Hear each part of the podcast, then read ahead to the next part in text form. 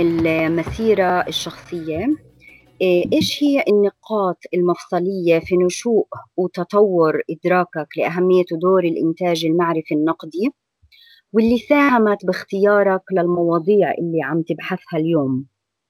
نعم مولانا تحياتي لكم جميعا وكل عام وأنتم بخير. بخير والسلام نعم يعني في لدى كل شخص هناك نقاط مفصلية في مسيرة حياته وهي تؤثر في النهاية على مجمل المسيرة وعلى مجمل النشاطات التي يقوم بها على المستويين الشخصي والعام. أهم مفصل بالنسبة لي كان دخولي الجامعة الأمريكية في القاهرة عام 1968 آه، يعني كان مكسب كبير جدا بالنسبة لي أن دخلت تلك الجامعة لأنني كنت أشعر أن فيها تدريس وفيها نشاط ثقافي واجتماعي واسع. ومن يتابع نشاطات الجامعة وطرق تدريسها وإلى آخره كان لابد إلا أن يبلور شخصية معينة. هذه الشخصية التي تبلورت لدي هي شخصية الانتماء انتماء للأمة العربية والإسلامية وأيضا للشعب الفلسطيني ولقضية فلسطين. وكنت أتأثر كثيرا خاصة في مجال النشاطات الثقافية التي كنا نقوم بها كفلسطينيين في حرم الجامعة. وكان طبعا يعني النشاط فيها أوسع من الجامعات العربية في هذا المجال. يعني كانت تحتم علينا المزيد من الاطلاع والمعرفة على التاريخ الفلسطيني والرواية الفلسطينية والهموم الفلسطينية وطرق التخلص من هذه الهموم وما شابه ذلك. فبالتالي نعم يعني هذا بقي يترعرع معي ويكبر وما زال يكبر حتى الآن لأن المسألة الفلسطينية والقضية الفلسطينية لا تتوقف عند حد وكل يوم في هموم جديدة يخلقها لنا الصهاينة وحلفائهم الغربيون وحلفائهم من الفلسطينيين والعرب. آه، لكن نبقى يعني نقبض على الجمر وإن شاء الله ما نتطلع إليه سيتحقق في المستقبل. الشيء الثاني إنه أنتم ربما بتعرفوا أنا يعني تخصصي هو الفلسفة السياسية. وكان لي لي شغف قبل دخولي الجامعة في الاطلاع على الفلسفات العالمية. مثلا يعني وأنا في المدرسة كنت أطلع على كتابات سارتر كتابات هيجل كتابات كارل ماركس. يعني كنت أطلع على الفلاسفة الفارابي إبن سينا وكنت أتأثر بهم. ولهذا يعني اخترت أن أتخصص بالفلسفة السياسية وما يسميها البعض النظرية السياسية ولي كتابات عديدة في الفلسفة السياسية. آخر كتاب في الفلسفة السياسية كتبته اللي هو فلسفة الاعتماد على الذات ونشرته آه، إحدى دور النشر آه، اللي هي دار الفرسان في عمان. ولكن إحنا يعني أقول لكم يعني في كتاباتنا سواء في القضية الفلسطينية في القضايا العربية في الفلسفة الإسلامية في الفلسفة الاقتصادية إلى آخره لا يوجد قراء. يعني نحن نكتب ونحن نقرأ فقط. فللأسف الشديد يعني لا يوجد قراء. في بعض النظريات الفلسفية والدراسات التي كتبتها لو كنت أنا غير عربي لو كنت أنا في أمريكا أو في بريطانيا أو إلى آخره تناولت وسائل الإعلام هذه الكتابات آه، وعرضتها للنقاش والجدل وما شابه ذلك. لكن هنا نحن نكتب وأحيانا نكتب أفضل مما يكتبه أهل الغرب لكن للأسف الشديد وسائل الإعلام ليست معنية آه، لا تعرض ما نكتب ولا آه، تقوم بمحاولات يعني عقد ندوات ونقاش وجدل لعل وعسى أن يكون هناك تطوير بالفكر الاقتصادي والفكر السياسي والفكر الأخلاقي لهالأمة العربية. للأسف يعني هذا هو الموجود. يعني هنا أذكر إنه مع بداية الأحداث في مصر وفي تونس ومن ثم في سوريا يعني كتبت أنا مرارا حول آه، تعبير اسمه الحراك العربي. لأن أنا ما كنت متأكد أنه هذا ربيع عربي. غير متأكد من هذا الوضع. فقلت بنسميه الحراك العربي حتى نكون على الرصيف. لا نقع في أخطاء فلسفية ورؤى غير صحيحة. بينما أمريكي سمى الربيع العربي. كل وسائل الإعلام العربية أخذت ما قاله الأمريكي واللي قاله العربي الله لا يجعله حدا يسمع فيه. ففي مشكلة كبيرة في هذا المجال. يعني في إحباطات من ناحية الإعلاميين والسياسيين طبعا الإعلاميين يتجاهلون أما السياسيون فيستعملون القمع والإجراءات القمعية الصعبة جدا. وهنا لابد أن أقول لكم أنه أنا أكثر مثقف عربي تعرض للإجراءات القمعية من قبل الصهاينة ومن قبل السلطة الفلسطينية والأنظمة العربية في العصر الحديث. والعصر الحديث يعني يبدأ من نابليون. من عام 1789 حتى الآن أنا أكثر مثقف عربي تعرض للإجراءات القمعية وإطلاق النار وإحراق السيارات والتهديد والحرمان من الوظائف والتعطيل لمكاسب لمكسبة لاكتساب العيش وما شابه ذلك. وما زلت أعاني حتى الآن في هذا المجال. الله يكون بعون آمين. بدي أوصل بخصوص الإنتاج اللي حكيته على مستوى العالم العربي والوطن العربي. بدي أسأل بخصوص الانتاج المعرفي النقدي حول حول فلسطين. كيف نعم. بتقيم كيف تقيم البحث النقدي في مجالك في مجال تخصصك فيما يخص فلسطين؟ وكيف ترى علاقة النظرية والممارسة؟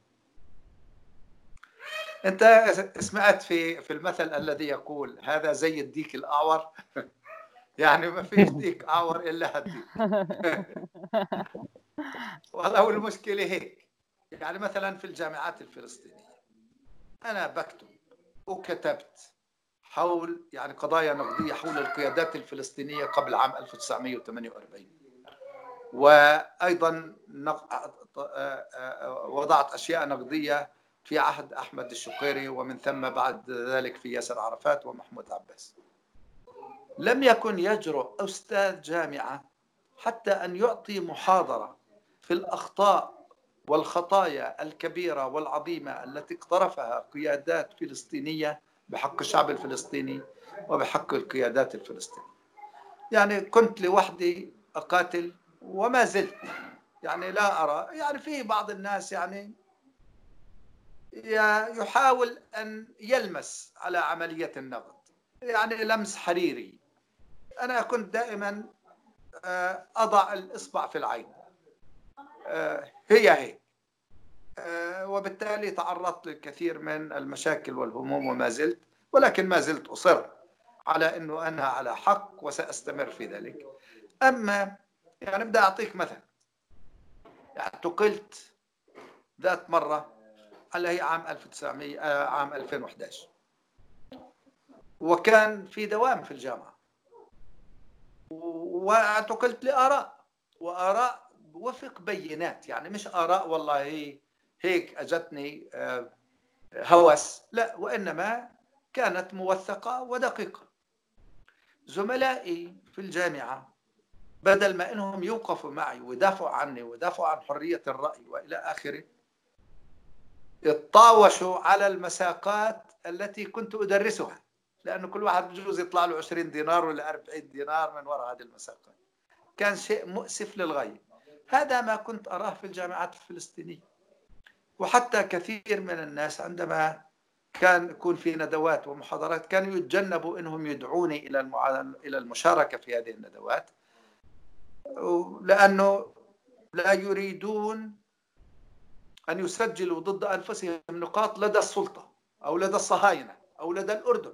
والله يعني كثار اللي يعني عندهم حسابات كثير آه، مفصلة حول شو اللي بيعجب النظام الأردني ولا ما بيعجبه. لأنه إذا نحن حكينا بمسألة تمس النظام الأردني يمكن منعنا نروح على الجسر نسافر. وأنا شخصيا أنا صار لي 40 سنة ما بسافر. لأنه ممنوع من قبل اليهود الشرقيين واليهود الغربيين.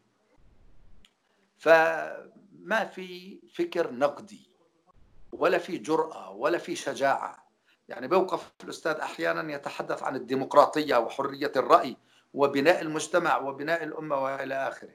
طيب بس يخلص محاضرة يسأليه أنه إذا عنده استعداد أن يتحدث عن المسؤول في هذه المسألة. لا يمكن. آه. نظريا ممكن الواحد يحكي لكن عندما تأتي الأمور إلى المواقف الحرجة والتي تتطلب جرأة وشجاعة وأمانة أكاديمية وأمانة علمية لا بيرجعوا لورا وما بدهم وبعدين بلاقيك الواحد يكون قال لك إيه أنت مشكلجي. يعني آخر سخافة وآخر انحطاط. هذا ما نراه في كثير من الأحيان للأسف الشديد. فالفكر النقدي هنا إذا كان سيؤدي إلى محاسبة من نوع ما أو إلى أي ضرر مهما كان خفيف الناس لا يقدمون عليه. أما ممكن يشجعوك أو الله براو عليك اللي عملته صح واللي كلامك صح ولا آخره. طيب يعني بدهم واحد غيرهم يروح على المحرقة وهو يضل يتفرج من بعيد. فللأسف الشديد إحنا مجتمعنا مجتمع غير نقدي. يمكن تلاقي فلاح أو تلاقي عامل أو تلاقي إنسان بسيط لديه جرأة للنقد. أما أنك تلاقي واحد أكاديمي واحد مثقف كاتب كبير معروف إلى آخره إعلامي رجل دين إلى هذول بخافوا يعني بخافوا يعني اللي هم المفروض أن يكونوا طليعة المجتمع. المفروض اللي يكونوا هم المحرك الأساسي للنشاطات المختلفة ولتصحيح الأوضاع الاجتماعية والثقافية والسياسية والأمنية والعسكرية وإلى آخره. هؤلاء اللي المفروض أن يكونوا الطليعة هم في المؤخرة. ولهذا يعني لا نستغرب ولا أنه شيء عجيب أنه وصلنا إلى ما نحن فيه الآن كمجتمع فلسطيني. وصلنا طبعا إلى نوع من التفتت الاجتماعي إلى انهيار في المنظومة الأخلاقية إلى الاعتماد على الآخرين في المسائل المعيشية وعدم تطوير اقتصادي في ما في شرعية في الساحة الفلسطينية ما الهوية الفلسطينية تمزقت إلى حد كبير. التوزيع سيء للغاية الفساد منتشر في كل مكان. إلى يعني في آفات اقتصادية واجتماعية وأخلاقية مرعبة في المجتمع الفلسطيني. كان المفروض أن نحن المثقفين أن نكون طليعة تصحيح الأوضاع. للأسف تركنا الأمور تنهار ونحن نتفرج وأصبحنا جزءا منها. نعم. يعني بهذا الحديث اللي أنت عم بتحكيه عن المثقفين هل هناك مساحة لإنشاء مدرسة نقدية آه، فلسطينية ولا لا يوجد؟ أنا حاولت يا لبابة حاولت مرارا وتكرارا أنه نعمل مدرسة ونعمل تجمع ويكون حتى عندنا مقهى خاص أو منتدى خاص لمثل هذا النشاط لا ما كانوا يستجيبوا ما بيستجيبوا ما بدهم يعني ممكن إنه تعملي منتدى لو في كنافة لو في بقلاوة في أكل طبايخ ما بينجح أما في قضايا فكرية للأسف الشديد لا ينجح. وحتى لو استطاع الواحد إنه يجمع له ثلاثة أربعة خمسة ممكن يستمروا معاه جلسة جلستين ثلاثة وبعدين بينفكوا بينفرط العقد وكل واحد بروح وشأنه. وهنا يعني بدي أنا أشير إنه كمان الفصائل الفلسطينية لا تشجع الفكر النقدي. وتهدد. تهدد من يحاول أن يمس في الوضع الاستاتيكي الموجود في الضفة الغربية أو في مجمل فلسطين. ما ما بدهم. آه، لا يوجد رغبة في عملية التغيير. كل واحد بيحكي لحاله حط راسك بين هالروس وقول يا قطاع الروس. وهذا بيخرب هذا بيخرب. يعني هاي هذه الأمثلة العربية الإنهزامية آه، تخرب ولا تفيد. وإنه والله ميت عين تبكي ولا عين أمي. طيب ولا إذا أمك ما بدها تبكي وأمي ما بدها تبكي وإذا انه اللي بده يبكي؟ انه مين اللي بده يحمل اللواء؟ من الذي سيقود مسيرة التغيير في الساحة الفلسطينية والساحة العربية؟ للأسف. والأنظمة العربية طبعا أحط من هيك وأسفل من هيك وأسفه منهم ما في الأنظمة العربية هي المصدر الأساسي للسوء والإرهاب. في كل المنطقة العربية. هل في عوامل ممكن تساهم في بناء مدرسة زي هيك؟ والله شوف يعني من تجربتي وإحنا حاولت أعمل تجمعات بين الحين والآخر وحاولنا بدك فلوس لعمل منتدى. أنا ما بقدر أصرف عليه. أنا كنت معتمد طول حياتي على هالراتب. على الرغم إنه طبعا بتمشي في هالشوارع كنا لك إيه ما هو هذا بيحكي ليش؟ لأنه بدفعوا له.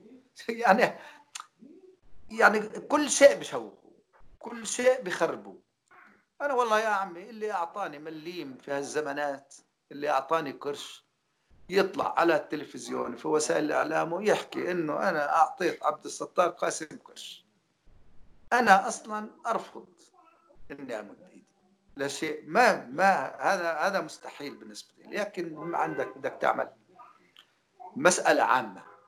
بدك تعمل منتدى عام بدك فلوس تصرف عليه. أه لجأت لبعض العرب الأثرياء العرب الفلسطينيين في الخارج إنه يا عمي ساعدونا نعملنا منتدى. أه ساعدونا نعملنا جمعية. ممكن إنه تحدث نوع من التغيير الثقافي والتغيير الفكري في الساحة الفلسطينية والساحة العربية عموما والآخر والله ما كانوا يستجيبوا ما في. ولهذا يعني بضمن حدودي المادية أنا ما كنت أقدر أعمل هذا الشيء. لكن تركت إرث واسع من الكتابات سواء على مستوى الكتب أو الأبحاث العلمية أو المقالات والمقالات أنا أسبوعيا يعني بطلع لي مقال أو اثنين. وآخر مقال يعني كتبته ولسه ما حطيته على الفيسبوك أما وبعثته لبعض وسائل الإعلام مثل راي اليوم لعبد الباري عطوان إنه حول إلغاء الاتفاقيات مع الكيان الصهيوني. وكتبت فيه إنه سبق السيف العدل. بعد ما إنه سلمت رقابنا ومكنت الصهاينة من رقابنا بدكم تلغوا الاتفاقيات. أصبحت الأمور بلا معنى يعني. سبق السيف العدل. إسرائيل ركبتنا وقبضت علينا بالشدة وهي تتحكم بنا. وإلغاء الاتفاقيات الآن يعني لا بقدم ولا بأخر وعلى على العكس يعني اللي بده يعمل رجل بده يتحدى بده يكون حضر الأمور من سنوات. كان المفروض أنه يحضر حتى يكون هناك في بيئة صالحة لاحتضان مواجهة مع الكيان الصهيوني الآن ما هي البيئة الموجودة في الضفة الغربية لكي نواجه؟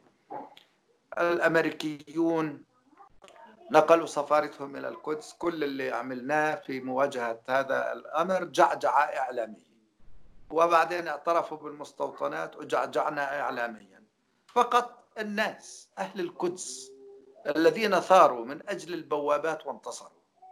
فإذا في هناك عمل شعبي ينبع من الداخل داخل الإنسان الفلسطيني ينبع من الانتماء الحقيقي ينجح.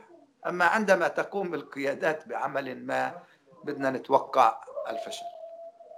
حياك الله. يعني بقدر أفهم من كلامك إن الباحثين هم في طرف العمل الشعبي ولا بطرف القيادات أساس ينجح ينجح في تطوير مدرسة فلسطينية نقدية.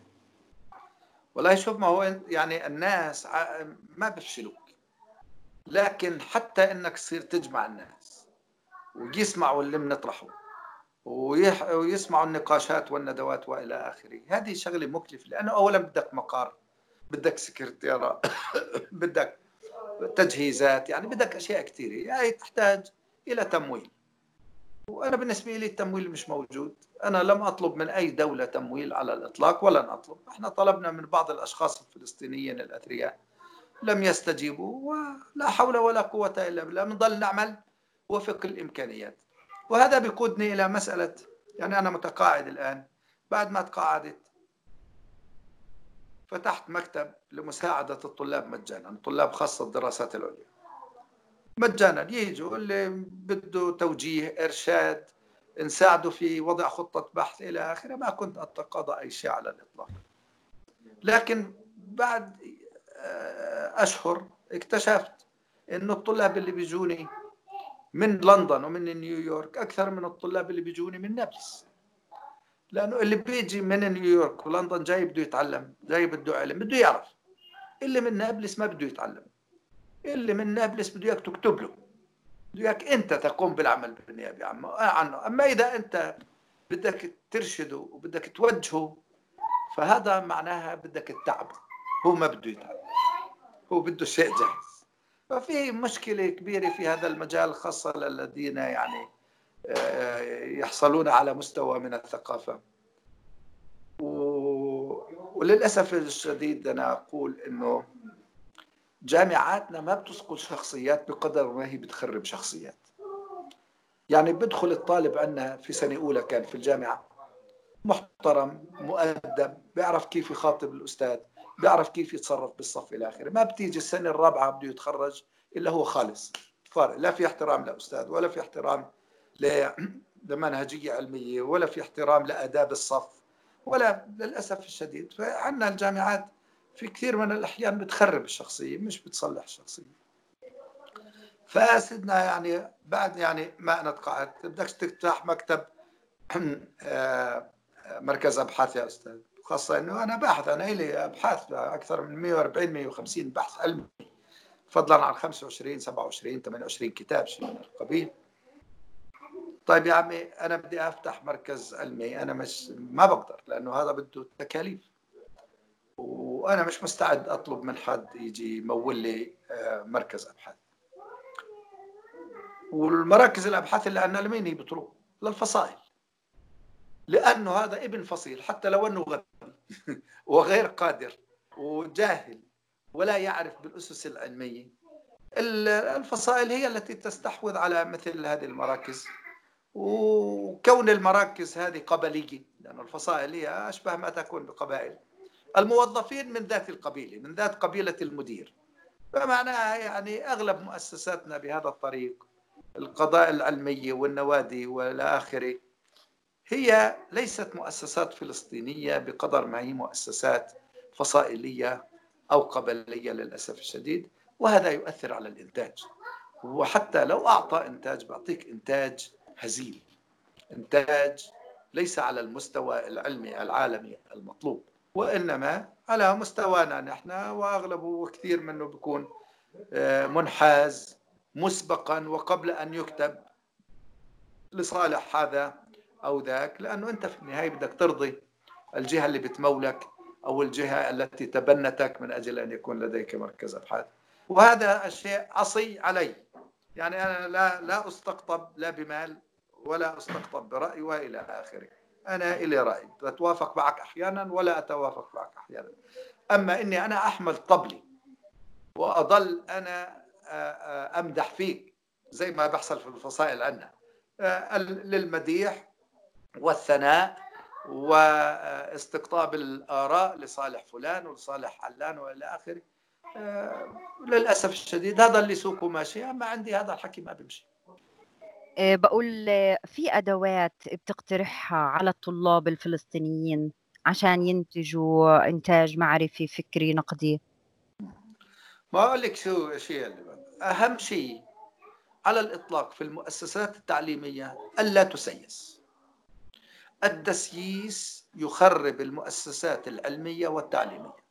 خرب لنا المدارس وخرب لنا الجامعات للأسف الشديد وما زلنا في ذات الطريق حتى الآن. فإذا توقفنا عن التسييس وكانت إدارات المدارس وإدارات الجامعات وفق أسس علمية ممكن أن نصلح الوضع لأن الخلل وين؟ مش في الطالب. الخلل الخلل أولا في النظام في النظام الجامعي والنظام المدرسي. ثم بعد ذلك الخلل في المسؤول اللي هو مسيس ولم يحصل على هذه المسؤولية إلا وفق مبادئ وأسس ومنطلقات سياسية. فمعناها النظام خربان والمدير خربان وهذا ينعكس على المدرسين بحيث أنه المدرسين بتطبعوا بطبع المدير وبطبع النظام القائم اللي هو نظام فئوي نظام يميز بين هذا وذاك عنصري يعني نظام عنصري. وبعد ذلك ما يقوله الأسد ينعكس على الطلاب. فالخلل وين؟ في الرأس. هل من الممكن أن نقيم معاهد علمية وجامعات بناء على أسس مهنية؟ حتى الآن هذا غير وارد. لأنه مثلا في السلطة في الضفة الغربية. فتح بدها تهيمن على كل المؤسسات العلمية في الضفة في غزة في حماس بدها تسيطر وإذا يعني هم كرماء ممكن يعطوا هامش بسيط لفصائل أخرى آه، أو أشخاص أو حتى أشخاص ولا يمكن أنا. يعني أقول لك أنا ظليت في الجامعة عشرات السنوات. لم أشعر على الإطلاق في جامعة النجاح في أي لحظة ما أنني محترم. إطلاقا. على الرغم من أنني الأكثر علمية فيهم. والمعروف على مستوى دولي ومستوى عربي وفلسطيني هو أنا لم أشعر إطلاقا بأنني محترم. ليش؟ لأنني كنت أقف أتحدث بصراحة ووضوح حول النظام التعليمي وطرق تعيين المسؤولين في الجامعات والمعاهد العلمية وأساليب التدريس وأساليب توزيع النعم لأنه النعم في معنوية وفي مادية. كان قضية التوزيع تتعلق فقط بابن الفئة حتى لو كان فاشل علميا وفاشل كمدرس كان هو اللي يحصل على الامتيازات. أما إذا كان عندنا كم من واحد منتج وعندهم كتب وعندهم أبحاث ونشطاء والى آخره ما كان لهم نصيب. وفي هذا المجال لست أنا الحالة الوحيدة في هناك حالات أخرى غير منتجة وتقدم يعني أبحاث علمية ليس بالضرورة في المجالات السياسية والنقدية التي أنا يعني أعمل بها أحيانا وإنما في مجال الأحياء في مجال الفيزياء في مجال علم الاجتماع إلى آخره آه، في لكن لا يحظون باحترام ولا يحظون بامتيازات وإنما يحظون بنوع من الاضطهاد داخل الحرم الجامعي وللأسف الشديد النظام الع... الذي يعمل في الجامعة والفئوية تعمل ضد هذا الشخص بحيث دائما يتفهون أعماله العلمية. بدل ما يخضعوا الأعمال العلمية للنقاش والجدل والتقييم وما شابه ذلك ويساهموا من أجل عملية التطوير بدوروا وراء وبضلهم يحكوا عليه مش من أجل الحط من أعماله وتدفيهها حتى لا نتقدم. لأنه التقدم هو عدو العقليات الاستبدادية والعنصرية. وإحنا للأسف الشديد سواء على مستوى السلطة الفلسطينية أو على مستوى الجامعات والمعاهد أو على مستشفى على مستوى المستشفيات حتى ومختلف المؤسسات. نحن نكره الديمقراطية وحرية الرأي ونكره التقدم. الاستبداد دائما حريص على التخلف لأن التخلف هو الجو المناسب الذي يمكن أن ينجح فيه. ينجح فيه طبعا في البلطجي والزعرني والهمجية وما شابه ذلك للأسف الشديد. فماذا يجب أن نعمل؟ نحن بحاجة إلى ثورة إلى ثورة في المؤسسات العلمية والأكاديمية. ويجب أن يكون لدى لدينا برامج جديدة في التعليم في المدارس وفي الجامعات وأن يكون لدينا أيضا منظومة أخلاقية تقدر القيم العلمية المهنية وقيم المسؤولية. وتكرس جهود من أجل تكريس ومن أجل تثبيت قيمتي العمل الجماعي والتعاون المتبادل. بدون هذا نحن لا يمكن أن نتقدم. وحتى إنه نحصل على مثل هذا الشيء نحن بحاجة إلى قيادة متنوره مش محمود عباس. عمرك ما أخذت منه جملة مفيدة. هاتي هاتم هاتا ما عنده شيء. بدنا قيادة متنورة صاحبة علم ومعرفة وبأس وبأس لأنه نحن في وضع وطني آه، خاص يتطلب منا الكثير من الجرأة والشجاعة في مواجهة مخططات الاحتلال. فبدنا حد لا يخشى لا يخشى القتل ولا يخشى الاغتيال ولا يخشى السجن ولا يخشى الأضرار المادية وإلى آخره. حتى الآن نحن ندور على في نفس الحلقة للأسف الشديد. وبالتالي يعني عملية التغيير إن لم تحصل في مكان ما في الساحة العربية آه، أنا تقديري الوضع الفلسطيني سيبقى آه، غير جيد. وللأسف الشديد إحنا في وضع آه، لا نحسد عليه. تفضل. يعني اللي فهمته إنه إذا إحنا بدنا تحرر معرفي لازم يكون عندنا أول شيء تحرر اجتماعي وسياسي. نعم. يعني هذا مبني عليه. طب كيف بتقدر أنت تعرف لي التحرر المعرفي حسب مفاهيمك حسب إنتاجك؟ اولا النظام السياسي هو ابن النظام الاجتماعي. النظام الاجتماعي عندنا ما زال قمعيا واستبداديا وبالتالي يورثنا نظام سياسي استبدادي قمعي منحط. للأسف الشديد. يعني إحنا بدنا انطلاقة اجتماعية. وللأسف الشديد الكثير من التعاليم الدينية الموجودة لدينا تشجع على مثل هذا النظام الاجتماعي المتخلف. ليس لأنها إسلامية لا لأنها عربية. الكثير من من تسأل الشيخ أكرمة الكثير من التعاليم الإسلامية الاجتماعية الموجودة لدينا ذات منطلق عربي وليست منطلقا إسلاميا. لأنه إذا بنتبع الإسلام والقرآن الكريم سنجد أنه الكثير من التحرر موجود في القرآن الكريم. القرآن الكريم لا يضع حدودا على حرية الإنسان إطلاقا. الحرية في الإسلام مطلقة. وهي طبيعية خلقية مش اجتماعية ومش تاريخية. الحرية في الإسلام خلقية أي أن الله قد خلق الإنسان حرا. وهنا واحد بيجي بيحكي لي طيب شو يعني يعمل زي ما بده الواحد؟ لا مش مسألة أنه يعمل زي ما بده لأنه هذا يعتمد على تعريف الحرية. الحرية هي ممارسة الطاقات الإنسانية حتى منتهاها. والطاقات الإنسانية تتعثر إذا كان الإنسان سيخالف طبيعته البشرية. يعني كل ما يخرج عن الطبيعة البشرية لا يشكل حرية. وإنما يشكل تقييدا للإنسان. وهنا طبعا بدنا نميز ما بين البشر وما بين الإنسان.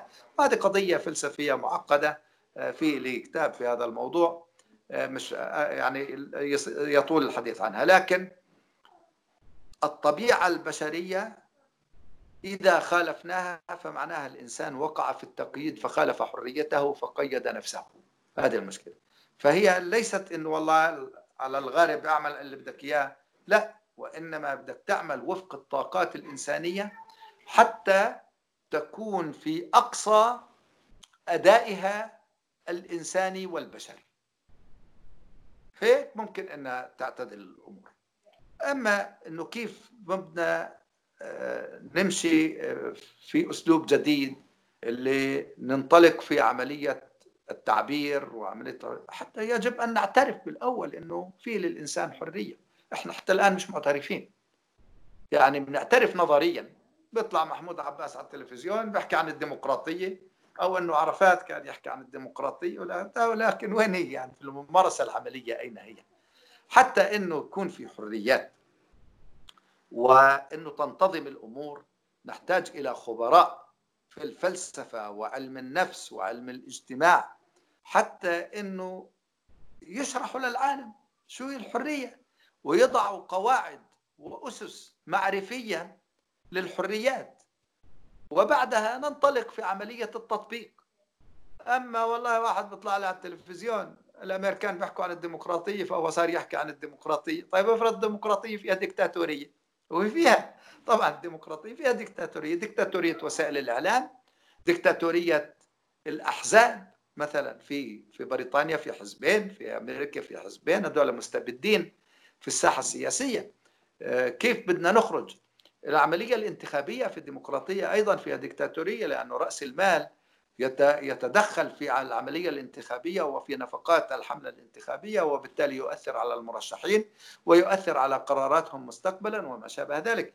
فهي مش مسألة والله في موضة اسمها الديمقراطية أو موضة اسمها حقوق الإنسان وإنما في هناك أصحاب علم ومعرفة اللي ممكن أن يفصلوا الأمور تفصيلا دقيقا ويصلوا إلى النتائج المطلوبة ومنها يمكن أن ننطلق في مرحلة معرفية جديدة. لكن دعيني أضيف أنه لا حدود على المعرفة الإنسانية إطلاقا. لا حدود. وحتى إسلاميا لا حدود.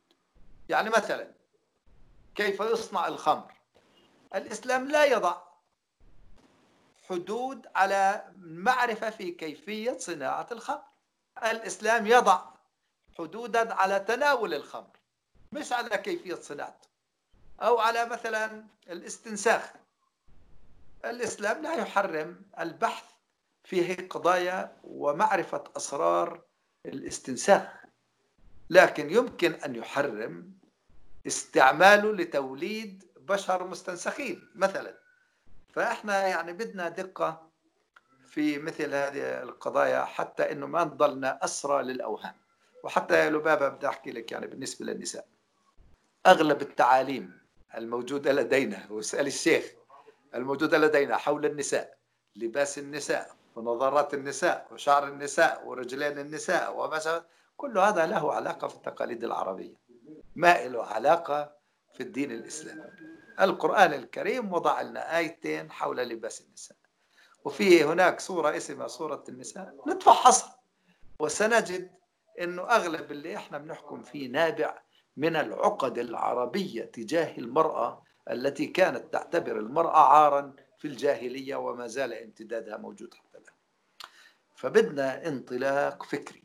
وزي ما قلت لك منذ البداية يا عمي الانطلاقة الفكرية موجودة بس ما فيش إعلام يطرحها. ما في. طيب يعني الواحد بيحكي مع حاله هيك.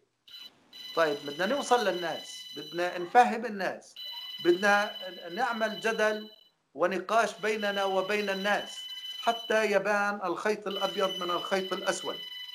و لكن وسائل الإعلام للأسف الشديد يعني لا تقوم بواجبها وليست معنية وحتى يعني أغلب الإعلاميين في بلادنا العربية هم للأسف الشديد أدوات بيد السياسيين. ما عندهم قدرة على إنهم يوصلوا الحقيقة للناس ولا يريدون لأنه هذا بأيديهم. وكثير من الإعلاميين مشريين. يعني بتطلع على جريدة كذا لمين؟ للفصيل الفلاني. والله تلفزيون كذا لمين؟ للدولة الفلانية. يعني اتفرج على التلفزيونات الإعلاميين يكذبون على الناس ويفضلون آه، مصالحهم الشخصية في النهاية على قول الحقيقة للناس للأسف الشديد. يعني سؤال. تفضل. الأخير لو سمحت. نعم. لدور الباحثين في الأراضي الفلسطينية المحتلة في الضفة أو بالداخل الفلسطيني طب أه بدي أسأل بخصوص الباحثين في الشتات. نعم. شو دورهم في نعم. في تطوير المدارس الفكرية؟ والله شوف يا أخي الكريم يعني أنا الاخ عبد وأتصل بالناس واتصل في مثقفين عندنا في أمريكا في لندن في فرنسا إلى آخره واتصلت في العديد منهم.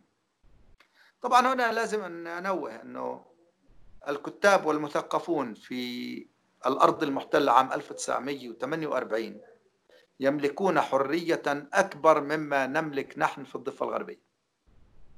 يعني الكيان الصهيوني يتيح يتيح مجالا للحريات أكثر مما تتيح الأنظمة العربية للإنسان العربي للأسف الشديد. هذا الموجود.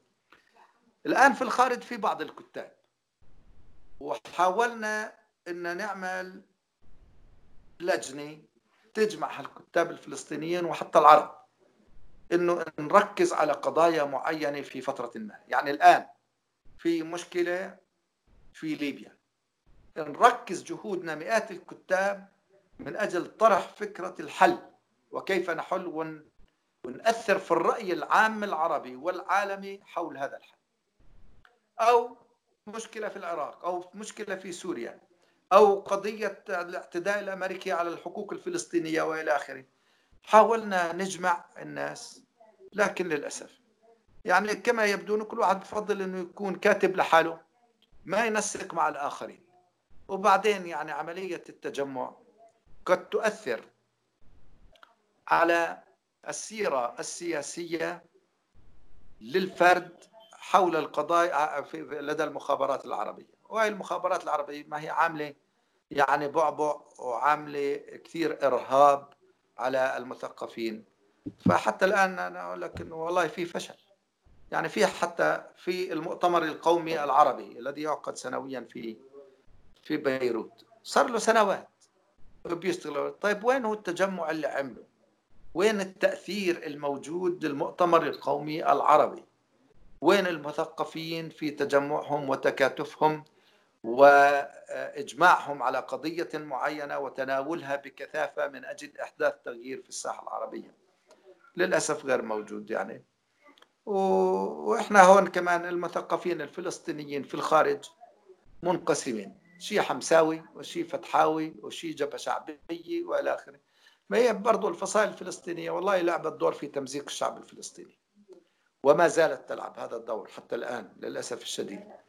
وإن شاء الله أنه نعود إلى آه، كامل عقلنا. لكن في النهاية نحن بحاجة إلى قيادة سياسية متنورة يمكن أن تقود المسيرة. إحنا حتى الآن لم نحظى بقيادة متنورة إطلاقا. إطلاقا وحتى قيادات وطنية ما كان. للأسف الشديد. يعني واحد يجي يحكي لي عن قيادة فلان والله كانت وطنية والى اخره اللي وطني ما بوصلنا لاتفاق وسط ما بوصلنا واهلا وسهلا بكم. أهلا فيك أهلا فيك. يعني نحن آه، آه، كثير كثير استفدنا من آه، محاورتك ونشكرك جدا. على اللقاء ونتمنى إنه نكون على تواصل دائم في الأيام القريبة والسنوات طبعا القريبة.